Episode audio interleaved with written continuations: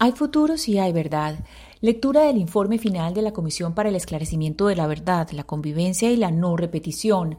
Capítulo Colombia Adentro, relatos territoriales sobre el conflicto armado.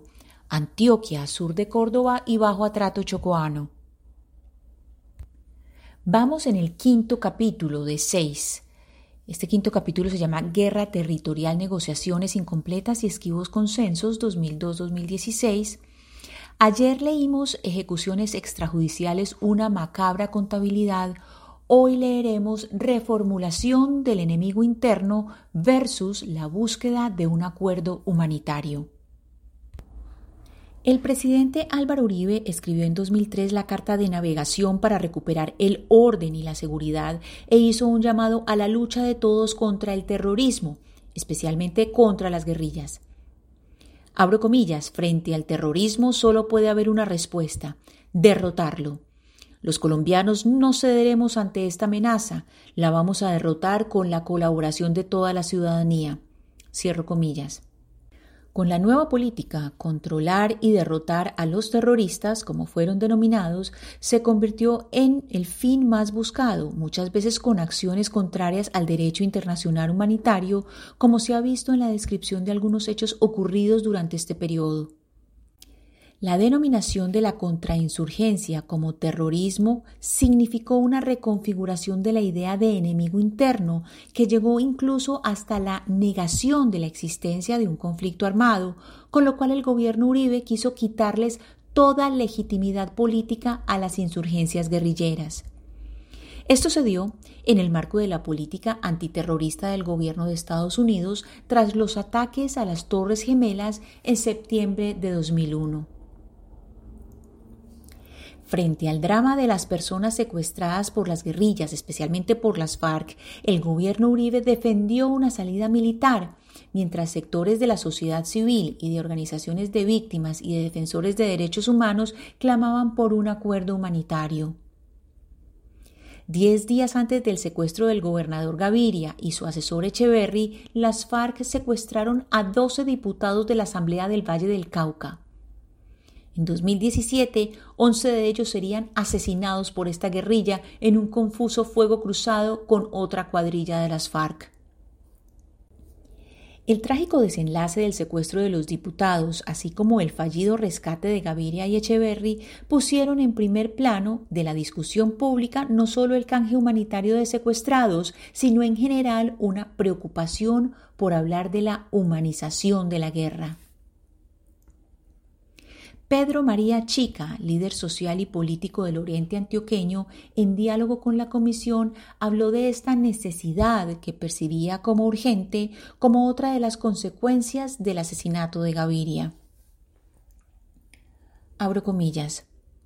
Uno de los efectos que tuvo el pensamiento y el trabajo y el sacrificio de Guillermo Gaviria en los gobiernos locales es que todos inscribieron en sus ejecuciones de gobierno para ese periodo el tema humanitario, el tema de reconciliación. Si uno se asoma a los planes de desarrollo y a las ejecutorias de esos cuatro años, el trabajo en favor de la población civil, de la atención a las víctimas y de agendas que propendieran por unas acciones de desarrollo que intervinieran la inequidad histórica y estructural en este territorio, esto tiene que ver con ese pensamiento de Guillermo y su decidida acción pública por la paz y por la reconciliación en Antioquia. La Iglesia en especial la diócesis de Sonsón Río Negro da cuenta de eso y las acciones de ahí en adelante de la región. Difícilmente se encuentra una administración municipal que en los siguientes años no estuviera atendiendo ese tema de la reconciliación, los temas humanitarios, los temas de paz, los temas de equidad, inclusive en medio de un gobierno de la mano dura como el de Álvaro Uribe. Cierro comillas.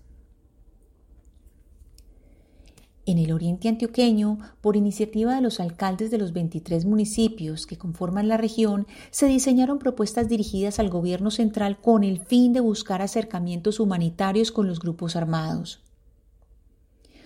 Los alcaldes no solo hablaron entonces de humanización de la guerra, sino de aumentar la inversión social en la región. Las cabezas de las administraciones municipales vivieron esos años bajo el fuego cruzado de los actores armados. En el Via Crucis de José Aldemar, una crónica del periodista Guillermo Zuluaga, se muestra el drama vivido por el alcalde de Cocorná, un municipio ubicado a 80 kilómetros de Medellín, secuestrado tres veces en ejercicio de sus funciones. Según la Secretaría de Gobierno de Antioquia, durante el periodo 1998-2000, 10 alcaldes del Oriente fueron secuestrados, 8 asesinados y hubo órdenes de la guerrilla para obligarlos a renunciar. En ese contexto de recrudecimiento del conflicto armado se dieron los acercamientos humanitarios. Felipe Palau, exdirector ejecutivo del Plan Congruente de Paz de la Gobernación de Antioquia durante la gestión de Guillermo Gaviria, habló con la comisión sobre estos intentos institucionales de distensionar el conflicto. Estos esfuerzos buscaban ser complementados con intervención pública, empresarial y de cooperación internacional en procura de mejorar las condiciones objetivas para la convivencia en el departamento y la implementación de una pedagogía de la reconciliación y la no violencia. Abro comillas, colectivamente en Antioquia existía como un patrimonio y era que teníamos ya una experiencia en lo que nosotros llamábamos acercamientos humanitarios, estaba el movimiento de alcaldes del Oriente Antioqueño, pastoral social, las diócesis y arquidiócesis muy jugadas con el tema de tratar como de aligerar los efectos del conflicto. Y en las organizaciones no gubernamentales, unas más hacia los derechos humanos como IPC, Corporación Jurídica de Libertad, otras más a otros asuntos, pero todos en el mismo tema. Había de alguna manera contactos, canales de comunicación con los grupos armados al margen de la ley. Cuando llegamos al gobierno, como les digo, una de las líneas era la atención humanitaria al conflicto. El doctor Gilberto Echeverry venía de ser ministro de Defensa, era una persona también reconocida, eso sí, por décadas como un constructor de paz. Él había hecho parte de un mecanismo que era la Comisión Humanitaria de Antioquia, que era una serie de personajes notables que habían intentado también muchas veces no solo intervenir frente a los secuestros y cosas de ese tipo, sino crear un ambiente de reconciliación. Había una serie de canales que casi todos eran a través o de facilitadores de las mismas comunidades en los territorios, algunos de ONGs y en la gran mayoría eran a través de la Iglesia Católica. Entonces, en ese marco, obviamente, cuando llega la política de seguridad democrática y dice, no, aquí no reconocemos que hay conflicto, se genera una serie de divergencias y demás. Pero también yo debo ser claro en que varias ocasiones el señor presidente Álvaro Uribe fue informado de estas gestiones y todo eso, digamos, él lo conocía. Y él no lo ha negado tampoco porque yo he seguido mucho este tema. Entonces es como para evitar caer en la polarización actual. Realmente era una cosa en la que de pronto la presidencia no estaba muy convencida, pero en Antioquia había este laboratorio, inclusive por eso lo hablábamos así. Después se llamaron laboratorios de paz. Cierro comillas. Las acciones institucionales y los movimientos por la paz, la memoria y la búsqueda de soluciones humanitarias para contener la crueldad de la guerra, entre ellos el reclamo por un acuerdo humanitario para encontrar una salida política al drama del secuestro, fueron respuestas concretas frente a la forma en que todos los bandos se aprovechaban de la población civil utilizándola como parte de sus estrategias de guerra.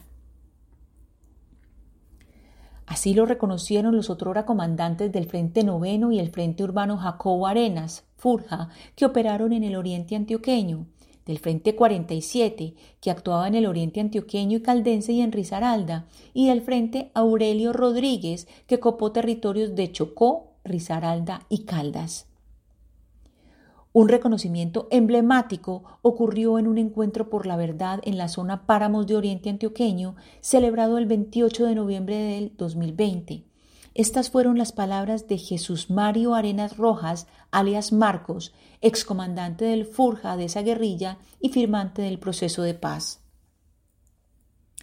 Abro comillas.